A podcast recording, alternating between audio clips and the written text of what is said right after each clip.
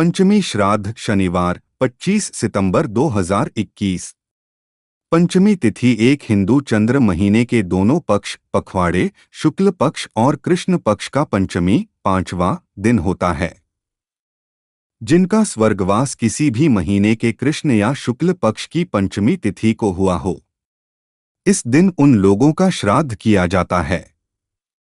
साथ ही साथ ऐसे परिजन जिनका देहांत अविवाहित अवस्था में यानी कि शादी से पहले ही हो गया हो, उनका श्राद्ध भी इसी दिन किया जाता है। इसलिए इस तिथि को पंचमी के साथ साथ कुंवारा पंचमी भी कहते हैं।